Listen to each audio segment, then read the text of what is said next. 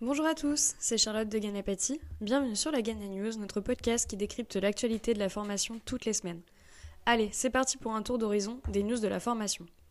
Comme dans notre précédent podcast, nous allons parler de la place de la formation professionnelle dans les programmes des candidats à l'élection présidentielle.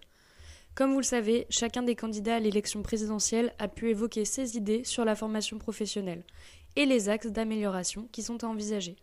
Ganapati vous fait une synthèse de la situation pour vous. À chacun de se faire son opinion sur les propositions et nous vous invitons à croiser vos sources et bien vous renseigner sur les chiffres annoncés par chacun des candidats. Cette semaine, nous vous proposons un focus sur les cinq derniers candidats. Tout d'abord avec Valérie Pécresse. La fin du collège unique, avec l'idée d'un pré-apprentissage dès 14 ans. Le but étant d'éviter à certains collégiens de s'ennuyer et de prévenir ainsi le décrochage scolaire. De plus, créer une Banque nationale des jeunes, pour leur permettre de souscrire un prêt qui serait remboursable lorsqu'ils auront trouvé un emploi et seront en mesure de subvenir à leurs besoins. Ensuite, maintenir les aides pour l'alternance au CFA et aux petites entreprises au-delà du mois de juin. Et enfin, redonner la gouvernance aux régions en ce qui concerne la formation professionnelle, fait partie également des engagements de la candidate du Parti républicain. Ensuite, nous avons le candidat Jean-Luc Mélenchon, qui souhaite créer une sécurité sociale professionnelle pour couvrir le risque de la carrière. Passons en revue ses propositions. Tout d'abord, il souhaite relancer la création des CFA, Centres de formation des apprentis, sous la gouvernance des régions. Les entreprises ne donneraient la taxe d'apprentissage que pour des CFA publics, ce qui pose la question des CFA privés. Que deviendrait-il?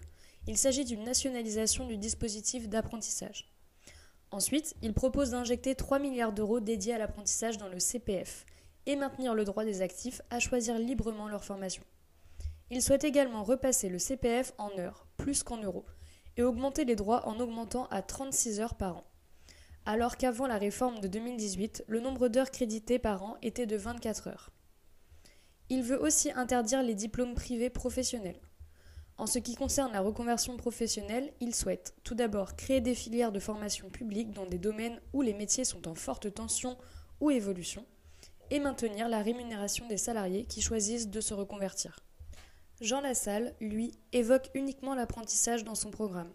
Il souhaite aider l'alternance par des aides aux TPE et PMI et des mesures de défiscalisation pour les grandes entreprises.